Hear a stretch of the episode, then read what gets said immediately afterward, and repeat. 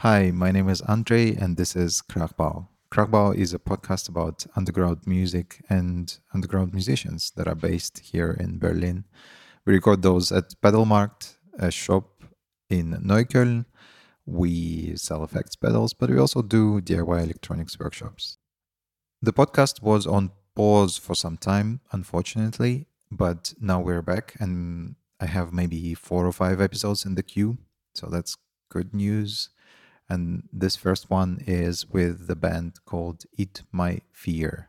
It's a punk hardcore band. We recorded the interview in the end of January 2023. And we talk about uh, the scene, we talk about occupied spaces here in Berlin, we talk about the scene in Brazil, we talk about their approach to composing songs, how all of the band members collaborate and contribute to the sound, to the lyrics, to the music. Um, lots of interesting insights. Um, I hope you enjoy this one as much as I did. Let's get into it. I think the most important thing that people need to know is that punk was not invented by white males. Punk was created by women, people of color, and queers, and without all of us, it would be nothing.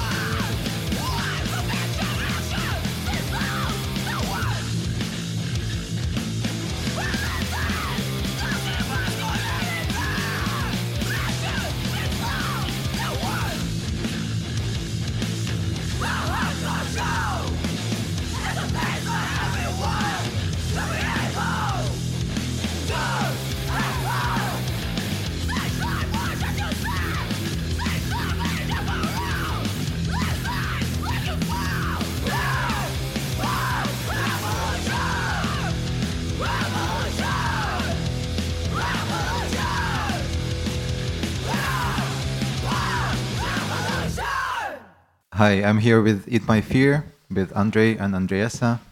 How are you doing? I'm good. Me too. Thanks for having us. Of course. Uh, thanks for coming.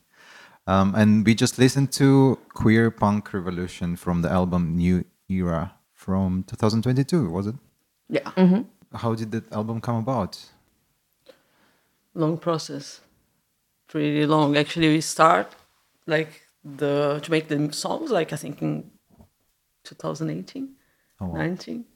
It was quite the first songs were quite like a while ago, like, and actually you record the record like by the end of 2020, no 2021, Mhm. and then just came out in like 2022. It took it like forever, like Yeah.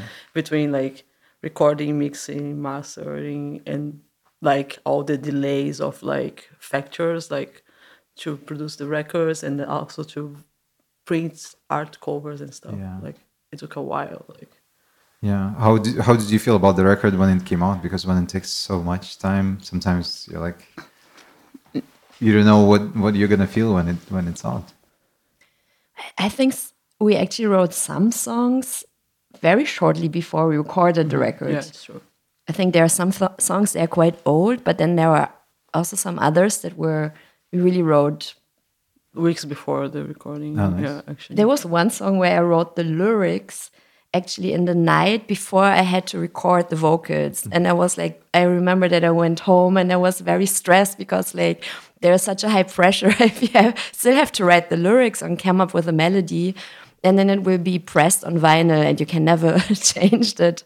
But it worked out and Yeah, but it was like a, I don't know, like in a way, like on like when this process takes so long and like we also like we recorded a record during pandemic so was a bit like unsure like can we play can cannot play like how it's gonna work. And during this process our drummer she got pregnant and she had a baby and actually everything was like um i think different than we kind of uh was planning like when we kind of start the process of like writing songs and to record and so on but I think I was pretty pretty happy about the result. Like the I think we we, we recorded with like Jan from Planet Hidden Planet. Hidden Planet, yeah, and he's awesome. Like so, I'm really we I think we all very happy about the result. Yeah. Right, nice. Um, what was the process of writing songs? Um, so you started writing them in 2018, you said, right? I think there's some songs actually like uh, Beyond Binaries, for example. It's like was shortly before we changed bases. Right. So it was 2018 actually. It's it's crazy, but it was quite a while ago. So did the process of writing songs change um, along the time because like Corona happened? I guess they were all changed since then. Actually, the, the songs that I wrote on guitar, a lot of them I wrote together with our drummer when actually Adriessa and Elena were in Brazil. Yeah. Was it with Anticop? No. You were just visiting your family, I think. Yeah, it was like well, Corona hit, I was hmm. sometimes in Brazil with my fa- family, hmm. and yeah, So in this time, actually, we didn't play shows. Like Yeah. it was maybe two months, one or two months, all in. Oh, somehow it felt so long, but it wasn't. You never. No, it doesn't matter. But like um, some of the songs I wrote with Andrea in in some evenings where we actually didn't practice, and I think like with like uh, Eat My Fear uh, like writing process was always like uh, not really like we never really kind of had this like kind of like okay we all have to be together to write songs like because I'm from Brazil like so sometimes like during like s- uh, winter here summer in Brazil so sometimes I go visit my families and then like they kind of get together and write it- actually this is the reason like we have we both play guitar and we both sing, but not sing and play. But we have like this Right. role of like changing instruments because like I remember like I, I started a band being guitarist and then Jay was the singer. True. And then like while I was in Brazil for like, maybe three months or something like that, they started write songs like mm-hmm. without me. Mm-hmm. So then we're like, hey, I really enjoy playing guitar, so we're gonna sing. And I was like, I had no experience in, like in singing. Right. I never had done it before, like just like I don't know some backing vocals for my former band. Mm-hmm. And yeah, like I think like we always had a kind of weird writing writing process, like in a way. Right. Yeah. So do you usually write mm, just one person by themselves and then they bring it to the band, or is it sometimes a couple of people meet and they write, or do you come together all together and you write um, music and lyrics? I'm curious. for example, I play never guitar at home. Right. I'm and one I'm of the those- one who play guitar at home and bring stuff like ready. So we have also different ways to. Yeah. Yeah, I play music like guitar for like a lot of years, but I'm a person like I don't have any fun to sit down at home and like play guitar. It's like very boring for me somehow, mm-hmm. Mm-hmm. and I need to be actually in the rehearsal room to, at least with one other person, and then inspire each other, and then it's a fun thing. And I'm also a person I. I'm not very good with discipline. Mm-hmm. And then if I don't have fun playing by myself, then it would take discipline to play at home and write a song. So I never do this. I'm, I always meet other people in the rehearsal mm. room and then write songs. Yeah, I think I just come from a completely different background. I'm come from Brazil. Like, we don't have rehearsal room, like private rehearsal rooms that we like sit our ass there for like six hours and like try to come up with beats and stuff. Like we have to get have like two hours that you pay a lot of money and mm. you have to get things done. So mm-hmm. like actually what I think is really dope because like I think like since I moved here, I think sometimes it takes just too long to get things ready. What I think is cool, like to like work on details, like to make things like shape in a better way. But like I think like this quick thing, like to get things done, like I, I really love this pressure of like I have two hours, You have to kind of like You have to come prepared. Yeah, you, you don't have time to stop to like you know let's have a chat about no you're gonna do this before or after Mm. like your rehearsal you know like so. um, I think this was like probably the way the, the reason I become I'm like I'm pretty much prepared things at home. I, I like to sit down, like write like riffs and stuff like before and say, hey, I have this idea. Usually I record and then like then Andrzej sometimes like already think about some vocals or lyrics. But I think like I'm the one who likes to be prepared and Andrzej is more like and Andrea they really have this more this jamming culture. What I think is really dope. Like it's just not working for me Yeah. actually personally. Yeah. Yeah. So the song that we just listened to now, um, how did it come about? Who wrote it? Who wrote the main riffs? Do you remember? Was it all together? You're right. Mhm, I wrote actually the song together with Andrea in the rehearsal room, and then Adriessa wrote, came up with the lyrics. Yeah, and actually, it's, it, for me, it's a bit like a kind of how can I say? Uh, because this is a kind of a mosh song, this very hardcore moshy thing.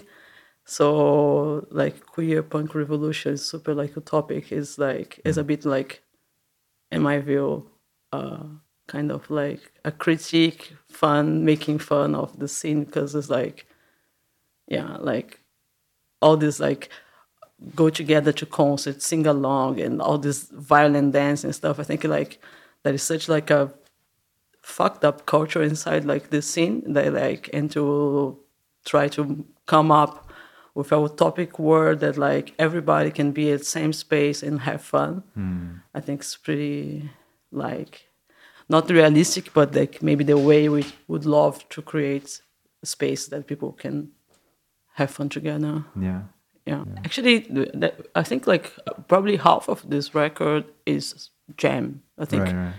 yeah, I think that, like in the, also there's some songs that like it's not we don't have a rule like if I sing, I'm gonna write the lyrics only, and then Jay gonna do the the the riffs and so on. Like there's like some songs that like I wrote the lyrics and the riffs, and some songs and Jay wrote lyrics that I sing. So we kind of work good together. Like we have like uh and sometimes like we also like think, oh, okay, maybe this song maybe would work better when some of us like would sing or play. To True. the voice or to the energy or There's even one song um, without you that actually Adriessa wrote the guitar, and then I had such a hard time to come up with vocals because I was like, how should I do the vocals to this? It was like it's a very positive Yeah, melodic. so, melodic, and I was like. I don't know how to do vocals over a song like this. And then actually, then I said, okay, then I prefer to play your guitar. And Adriessa came up with the lyrics and the vocals. Ah, right. Which song is that? Maybe we can listen to it. Uh, without you. Actually, the same happened with like "Never Give Up." Like I wrote the the guitar riffs and the lyrics. Yeah, actually, like, yeah, I think sometimes just like, I think at the beginning was like, okay, you have like this. Okay, I play guitar and sing, and Jay. No, I just play guitar and was doing backing vocals, and Jay was main sing, and then like then it started to exchange. And I think like sometimes you just think, okay, my vocal, and Jay has a more brutal vocal than I do, so like if some things are more melodic. Because i think you also don't have this kind of like okay we play hardcore punk but like we don't really get like really stuck on the genre. Like there is a lot of stuff that is like a more deep beat or more like screamo in a way even like i I'm, I'm a super metal head so like it's mm. like everything is like a bit like works in this band like. But i think sometimes i think like the the vocals is a bit more like into the mood of the song. I think like there is like if it's a song is more brutal, there's go for Andre. Like I mm-hmm. think, yeah, Let's do for contrast without you. yeah.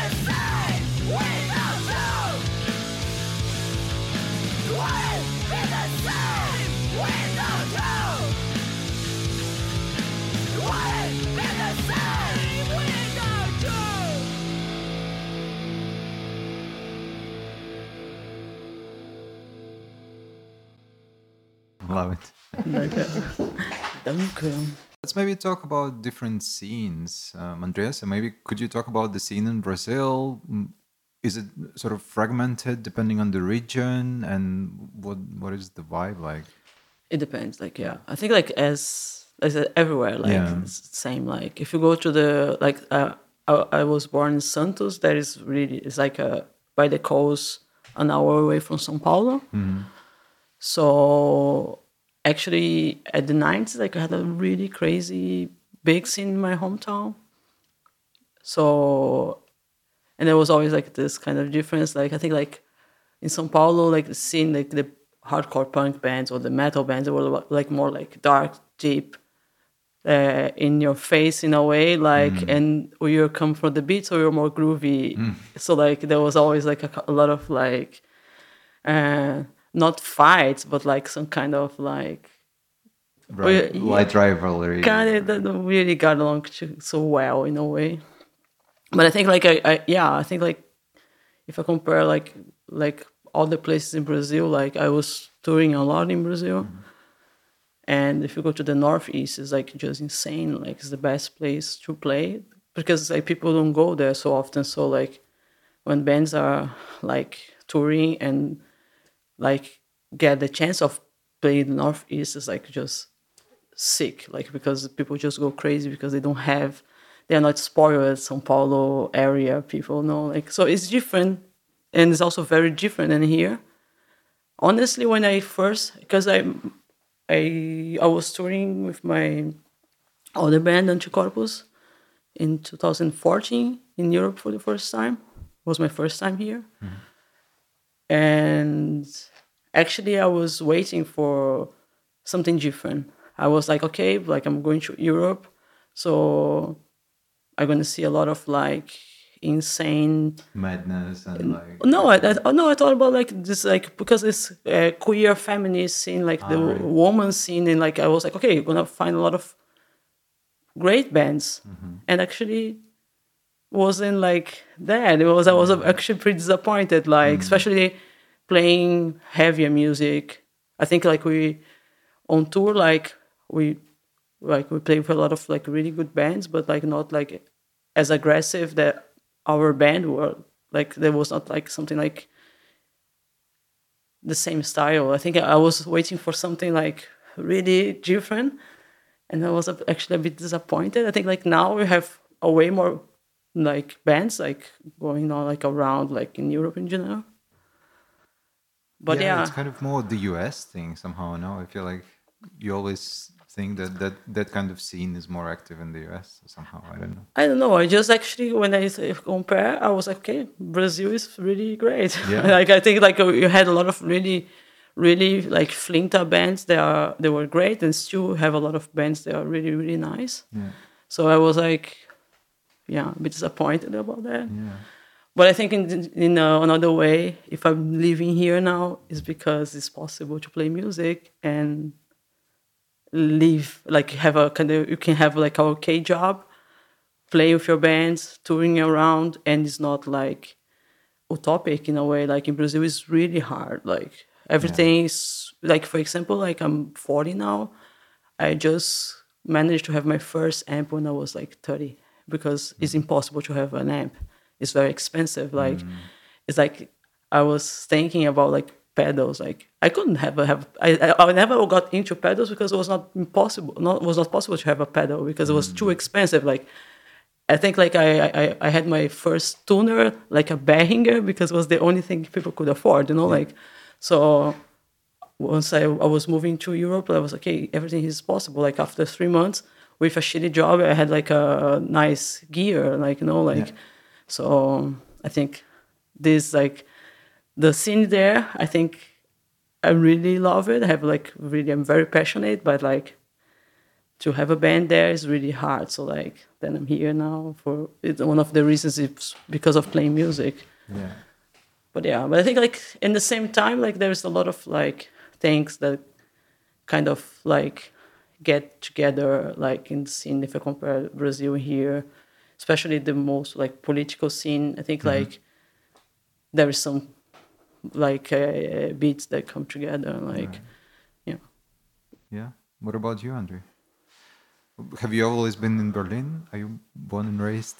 No. No, no. I was born actually in um, Ruhrgebiet, also in Recklinghausen. It's like the Middle West, Germany. Um, my parents like came there, like migrated from Poland, and my grandfather. It's a the place that is actually f- uh, famous for coal mining. Right. and yeah uh, i grew up there and also music wise i was like socialized there and there was a pretty active music scene like there were like a lot of small diy venues and like this autonomous centers and um but i didn't get like the the music scene I got first introduced was kind of more mainstream. Like I was going to like Bon Jovi concerts or like Skunk Anansie or like more like the bigger bands. Like I was very music wise socialized by um, MTV Yeah. and Viva. Like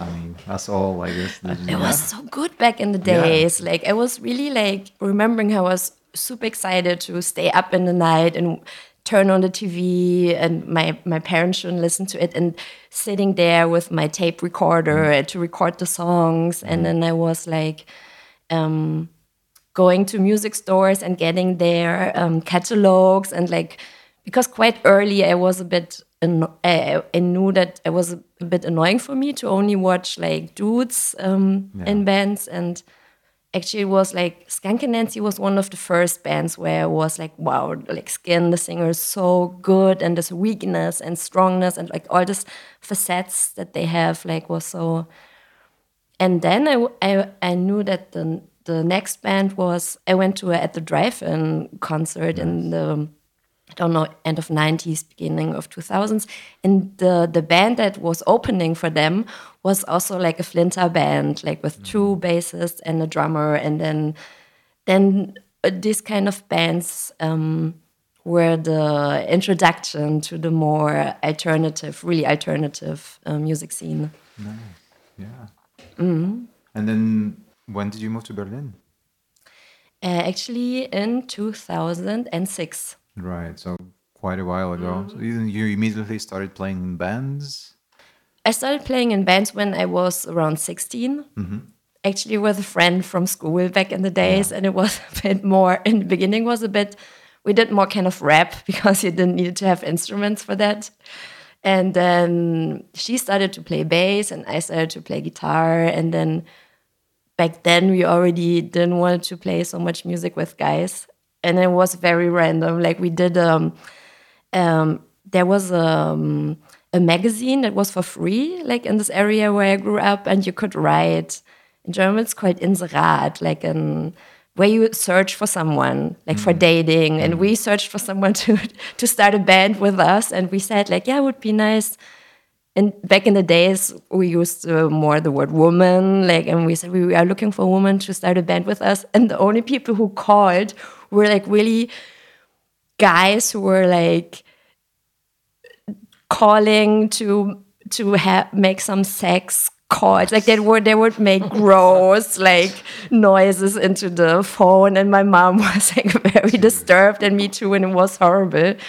And um and then actually one of the reasons why like 10 years later around 10 years later i moved to berlin was because I knew I still wanted to play in bands. Mm-hmm. I mean, I had some bands also back in Ruhrgebiet, but then people got older and started to have being in couples and like living together or like get very serious into jobs and I have a hard time to to feel okay without playing in at least one, two, three bands. Um, and then I, and it, it seemed like Berlin is the only place to go when you still want to surround your life around being in, in bands. Yeah. And uh, so when did you form Eat My Fear then? 2016. No, 15. When I moved to Berlin. Yeah. Right. Right away, like when I, I moved to Berlin in 2015. And I don't know, July. And I think in December we started the band. Wow. Yeah. Like, How Facebook groups or No, actually, because we. I was we, playing in another band Yeah. at this time, like Yeah. Frank Rush, and then we knew each other. Yeah, for concerts and mm-hmm. stuff. Yeah, and like Andrea, actually, when I was on tour with my other band, Anti-Corpos, like Andrea, our drummer, she was also. We we had some gigs together in Austria mm. on tour. Like we were kind of yeah, we were playing some concerts together, and I think she was like maybe the first person I got to know in in Europe in a mm. way. And then when I moved here, like then we met, and then I was like, oh, okay. Like Andre said, oh, Andre is like searching for a band for forever. We thought about to do something together, and then we started like meet up and play music together. But I think like we were, I think we were already really focused on like, okay, let's have a band and let's do a lot of things with this band. Yeah. I think for the very beginning we were very committed on like making something like that. We wanted to do a lot of things. Yeah, with, not just meet and, and No, play some no. songs, but actually Yeah. make records and Yeah. and tour and do gigs.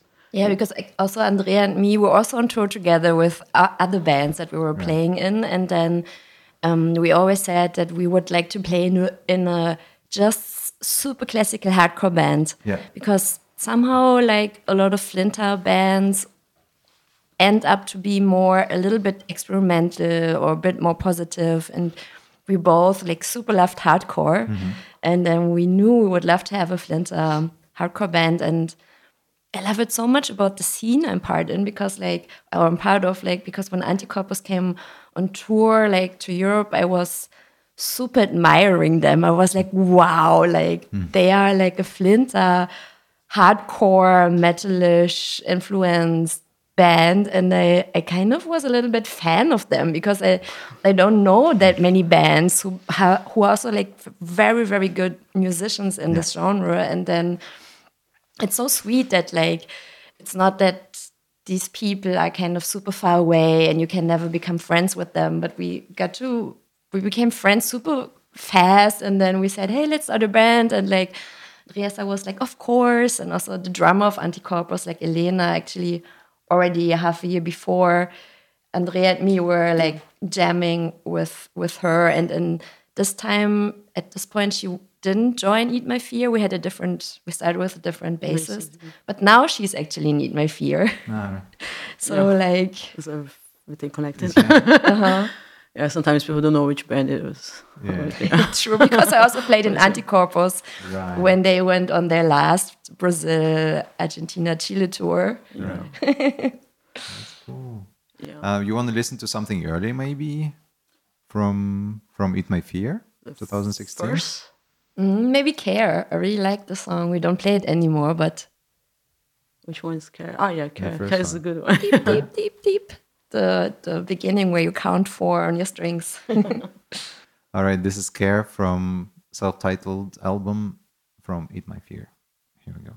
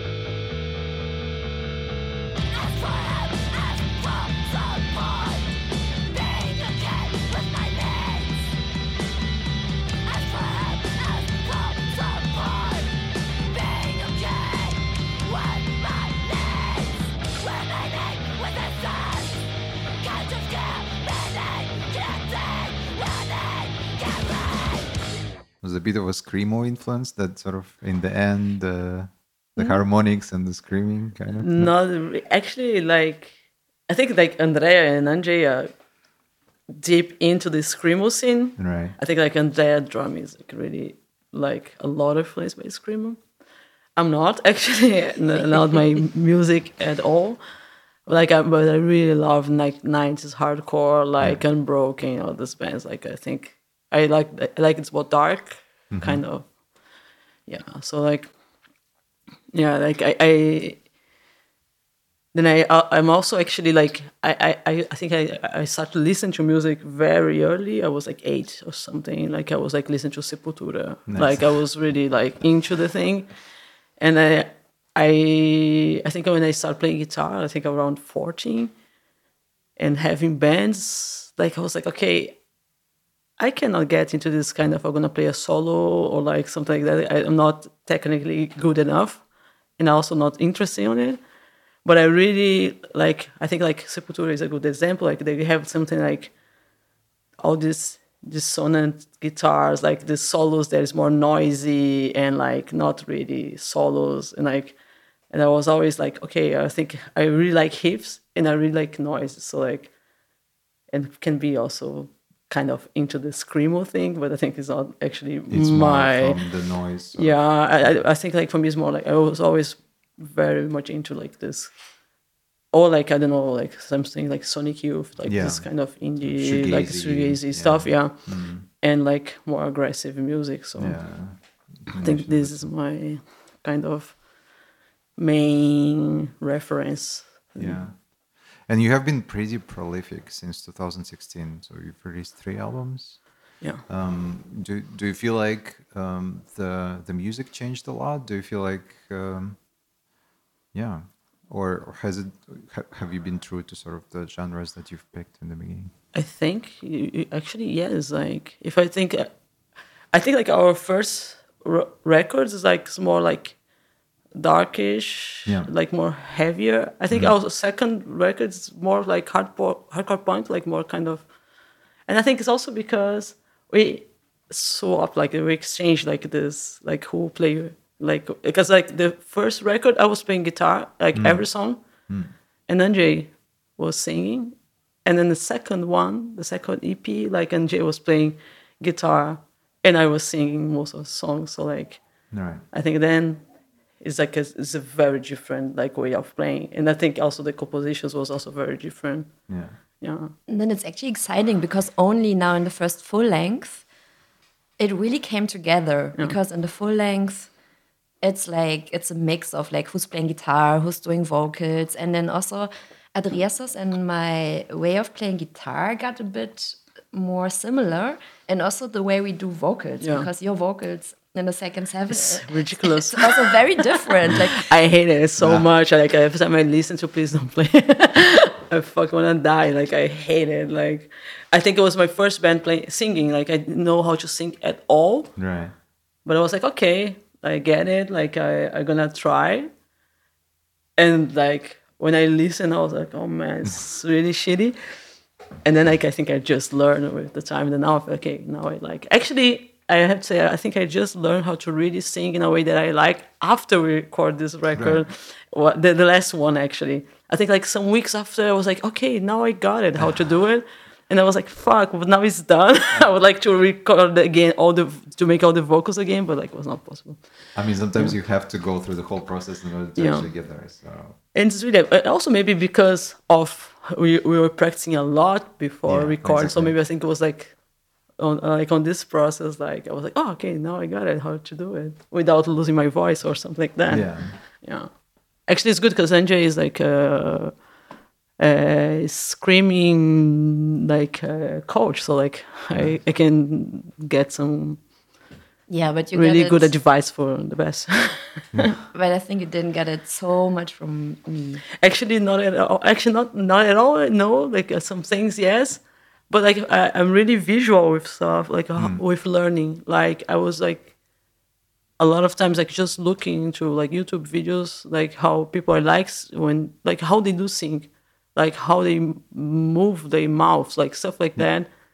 And of watching things like learn how it's really crazy because it makes no sense because like it's about your vocal cords and stuff like that. But i was like okay no i got it how they do like mm, so i'm gonna try to do the same and then work it Actually, it's also like screaming of vocals is a lot about imitating. Like I, I give um, screaming workshops and also screaming lessons to people, and like people who never screamed, like who never did any distortion before, like can do it perfectly after half an hour just by imitating. Like it's like really, really like I'm always so impressed because sometimes people think like it takes years of practicing practice to like scream without it's hurting and stuff but like really people scream like hell like after half an hour of a screaming workshop or a class Wow, that's Mm-hmm. impressive.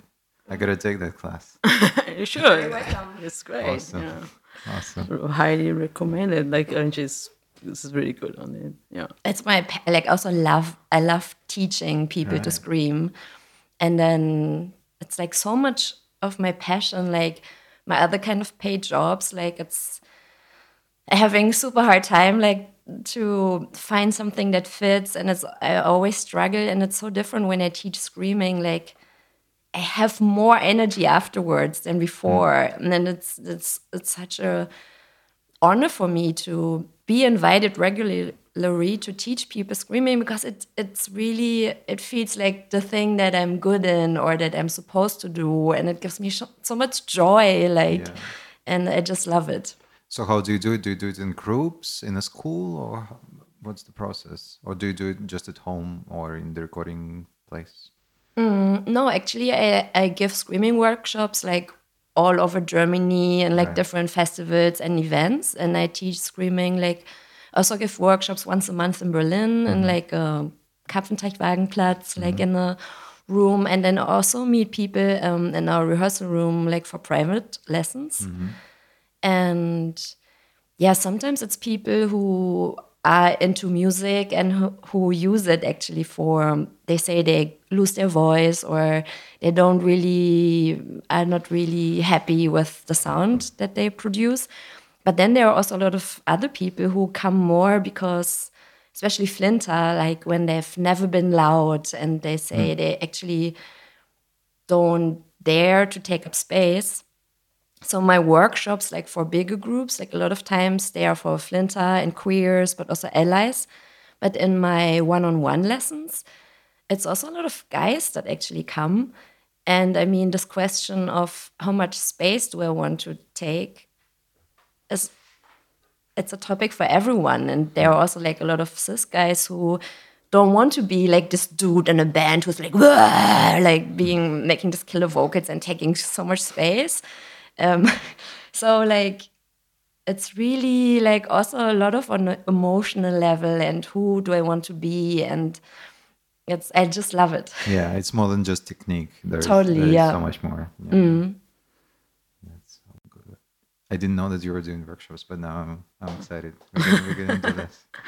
Yesterday was one of the most funny thing because I went to a Volkshochschulkurs, um, like it's this common class for everyone, and I went to um, uh, to a class about singing and like the voice because I'm I'm a vo- like I'm not a trained vocal coach. I'm a trained band coach, but not a trained vocal coach. But I share a lot of things that I learned being in bands and that other people told me. But I also had singing lessons myself after we were on tour and I lost my voice and I took GeloRevoice to be able to finish the tour and then I got a cyst on my vocal cords.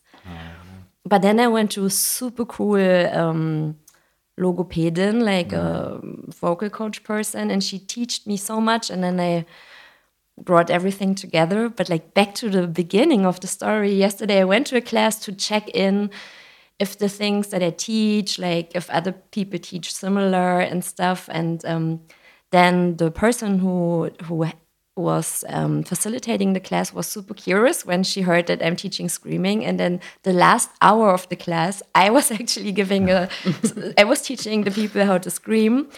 But it was all super regular people who don't have any connection to hardcore punk and metal. Yeah. And then we were really doing killer, really killer, like zombie, Godzilla, bear vocals, like, and it was so powerful, and people loved it. And it was my first time to to teach people who are actually don't have a connection to this kind of music, and they loved it. Yeah. And it was like so funny for me and nice to feel how in a society that is teaching us to or wanting us to be quiet Yeah. and disciplined, but we do have like all these emotions. What are you doing with that energy then? Totally. right? And we are human animals. Like we also have the um, the ability to produce a lot of super cool sounds, and it's also a lot of fun. So um, I actually loved it yesterday.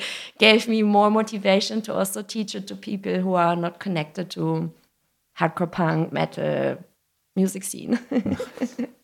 Yeah, but this is also like really related to Germany. Like I think here you need to be very quiet. You have to be quiet, yeah. Yeah, you, it's like I I think I'm from Brazil. We are very loud. Yeah. So like we take all the space possible. Like so like it's a bit like the opposite. Like like it's it's fun. I think uh, one of was one of my first lessons. Like kind of I mean integrations in Germany. Like you cannot be loud. Like I remember once I was walking down the Oranienstrasse, that is like the loudest place in Berlin, and I saw a friend on the other side of the street. I was like screaming her name.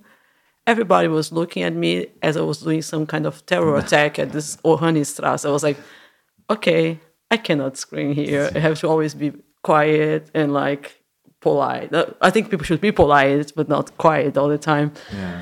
Yeah, it's just Yeah, it's it weird. gets to, to, to absurd levels. I think we got screamed at uh, at some point because we were talking loudly while there was advertising running in the cinema. So in the cinema, when you come, there is just ads, yeah. and like a German person rotates, and they're like, "Could you please be quiet? This is this is ads. This is advertisement. you don't need to. You don't need to see that. no, you don't want to actually. A lot of times it's like very annoying. Yeah. yeah So it's it's crazy like i used to live in a house project here in berlin when i moved here like and also there was like a lot of like latinos living together with a lot of germans so it was always like very intense to see like we always knew that when like our latino community was like at the kitchen because they were loud as fuck and all the mm. germans around very annoyed by us like i was like okay maybe we should be a bit more quiet but you can't like it's, you cannot hold it's like just natural being loud like yeah it's fun. Um, right. You wanna do a closing song? What should we listen to? Maybe not just a house. Yeah. Is it from the new record? New record, yeah. I think one of Yeah, it's a song that like the lyrics are about uh, eviction of Liebig 94, like this um, queer feminist house project, and then it, it's but it's in general about the eviction of like a lot of very important places that make Berlin the place it is, and um, yeah, it's not in Berlin. I think like we Yeah. because we were like touring a lot, and especially after COVID, I think like some weeks ago, like a friend was asking for some contacts in France, Italy, and I don't know other places. And like most of the places I've been playing before, they, they don't exist anymore because they are probably like now, I don't know, into this speculation like business and so on. I think it's like just really sad that this is happening and we are losing a lot of really important space. Yeah. Yeah.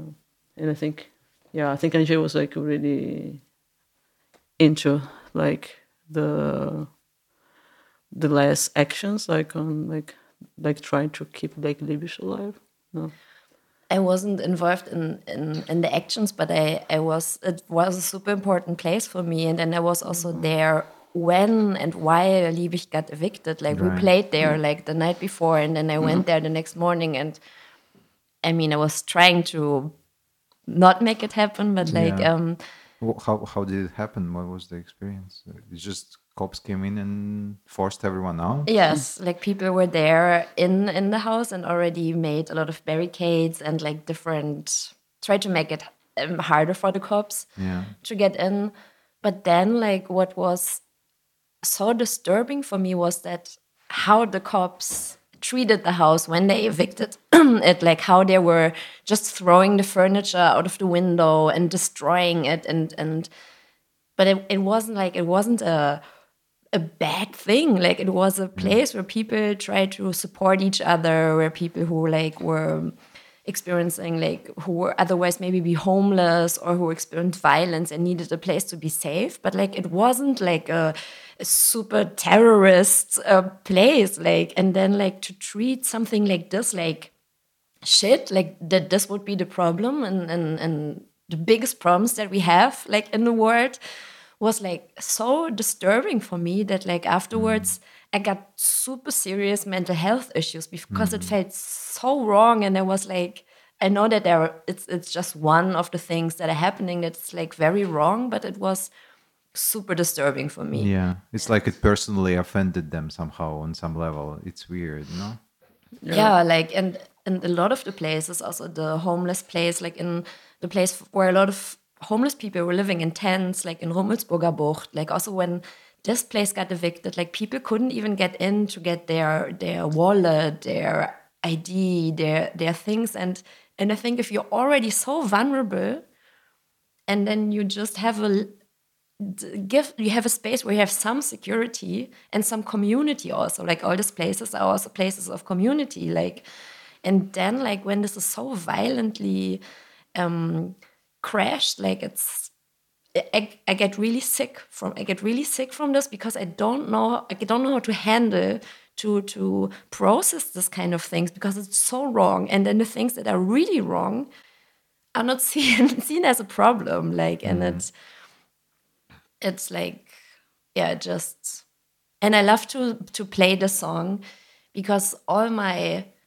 screaming doesn't it's not so connected to hate like it's connected to a lot of emotions that i have. It can be also super vulnerable very happy and positive. But in this song there is like so much really hate from the deep of my heart and anger about the, that things are like this. And and if i don't if we cannot play enough shows if i cannot express also these feelings i also have actually more problems to function and to stay somehow healthy, like mental, because um, I don't know how to do that. Yeah, because th there are also there are not many ways to actually fight that, and I guess when this is just acting as an outlet for yourself to to do something about it and to also be allowed to feel that and yeah. to express that because yeah. you you see for example the eviction of a place but there's so little you can do like yeah. and and yeah. Yeah, and slowly all the places are getting evicted. Like, yeah. like there was the Köpi Platz, yeah. and like I don't know, like from the like I'm I'm living Berlin for almost eight years now, and wow, like so many places they don't exist anymore. It's mm. really, and I think this was like one of the kind of the charm of the city, like this underground life, like and the place are just like gone now. Like I think it's like even like I think even the the way of organize like gigs, everything is after, especially after uh, COVID, like after COVID, the COVID still exists, but like after the whole lockdown, pandemic times, and so on, is really like things just change. Like I feel like now, if you don't get like founded by some kind of like organization you cannot even organize a gig because like the places that like book gigs they are also very interested on this like founding like everything is like now inside the game. Though i think like the found like money like the, there's organizations who support musicians and artists are dope. Like they it's like it's really like it's it's like fucking such a privilege to live in a place that you have access to those things. But i'm coming from like a scene that like we used to get together, organize things, and like if there's profit, that you share money. Yeah. If there is like a way to, like you know, you always search for someone that's gonna help cooking, doing doors, and so on. Like, and that and the charm of the city was to have a lot of like options. Like we have like a lot of place to go that like was kind of somehow into your like also way to think in living. You know, like that that like I don't know like so many gigs that we can kind of choose how much money we're gonna pay to go to a concert, and now it's like whatever gig happened is like at least 15 bucks. If it's a band's a bit bigger it's 30 euros. Like it's insane. Like mm. it's like everything like now is I think like this last two years, like I think there was like something very positive in a way, like like I think like a lot of bands that are more into this mainstream underground, they saw they can survive from selling music and merch. Mm-hmm. But I think for the whole like small DIY scene was like really like just yeah. I think like we lost like we kind of ended up like losing all the places. Like if you know you don't have enough money, you don't go to a gig because it's too pricey. Mm. I don't know. And then it's really I think everything is quite connected. Like you know like we're kind of losing the space and lose the scene and yeah i think it's just like pretty sad that like and i think also very sad that everything happened during a very very very vulnerable time like people lost like homes while like they should be at home you know like so it's really mental in a way like it's just super sick yeah and also this this role that like community plays like also to organize shows together like so many concert groups also disappeared because they don't have places anymore to yeah. organize shows and I, I also think the separation from each other it's also super hard to if you are just work just going to a paid work but you don't have community or a sense of doing things together making things happening like if you don't have this anymore i'm a person who's really struggling yeah. out of being in community and stuff yeah, so yeah, yeah. Mm.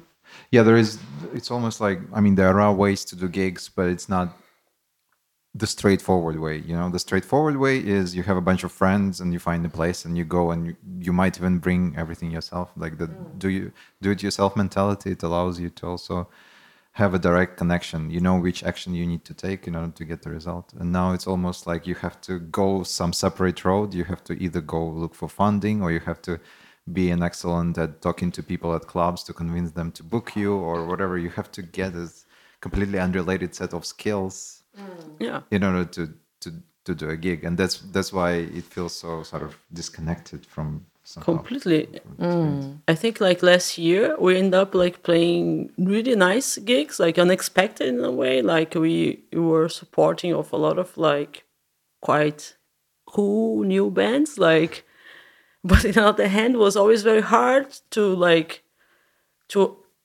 ask for our friends or like people who like the band to go to the concert because like each concert was like 30 euros right. 25 euros mm. like uh and it's, it's, like what the fuck? Mm. it's really pricey. And i think it's really and of course like we also play some kind of small gigs and some things that is still more like affordable. But it's like i see like there is also like venues they need the money for like like uh, keep on running. Everything is super expensive but like most of people don't even get any kind of raising on the income so like it's really hard to play this game right now at the moment like if you go to a gig like a t-shirt's like 30 euros yeah. 25 euros at least like mm-hmm. it's it's crazy yeah. i think like all this like this last two years and also of like when you, you kind of and, and then like, I think what is really sad that like if you kind of keep on losing those space like Liebig, Köpi, I don't know, like uh, it, it, many others, like I think like we're gonna end up like just like trying to be into this kind of industry. Like okay, if you have like this kind of like uh, founding or this or that, like mm. you can pay, you can be part of this game or the that you out. I think we're gonna always exist the DIY community scene. Yeah but it's just getting harder and harder to yeah. have access to this. All right, let's do the song. Mm-hmm. And that's uh, not just a house from New Era. Here we go.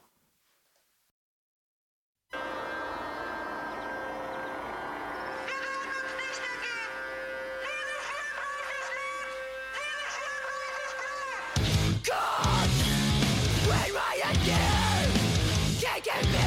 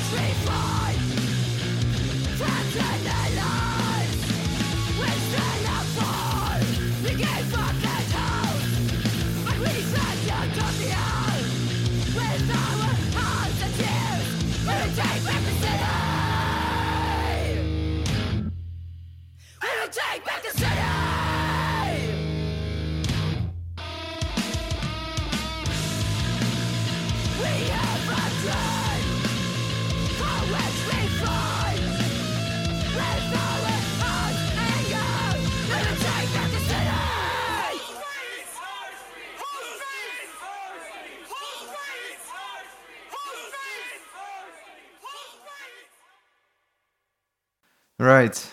I'm gonna close up with a probably with a boring question. I'm sorry.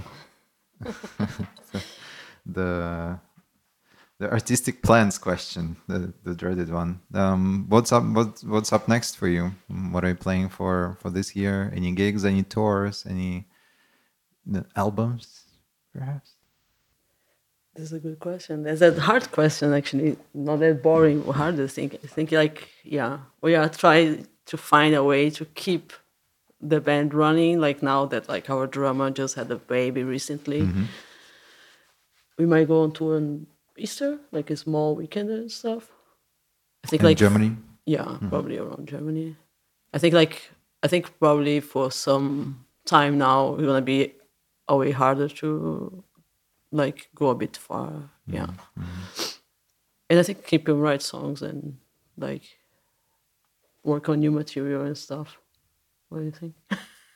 yeah it's like very um we actually don't know because we also have to see how things work out with with the baby like this few shows we play over easter like the the the father of the baby will join us to take care of the baby while andrea like the mom is like playing the shows but we also don't know how how it will be to be on tour with a baby, like a six month old baby, actually. And then, um, yeah, Andrea, the drummer, like she really wants to stay in the band, but it depends on on so many things. And like when she told me that she's actually um, pregnant, um, I was I was actually crying um, like on one point I was super happy for her and I, I was crying because I was so touched that uh, that she she gets a baby. And on the other hand I was crying because this band was I mean it's still but it was super important for me and I was like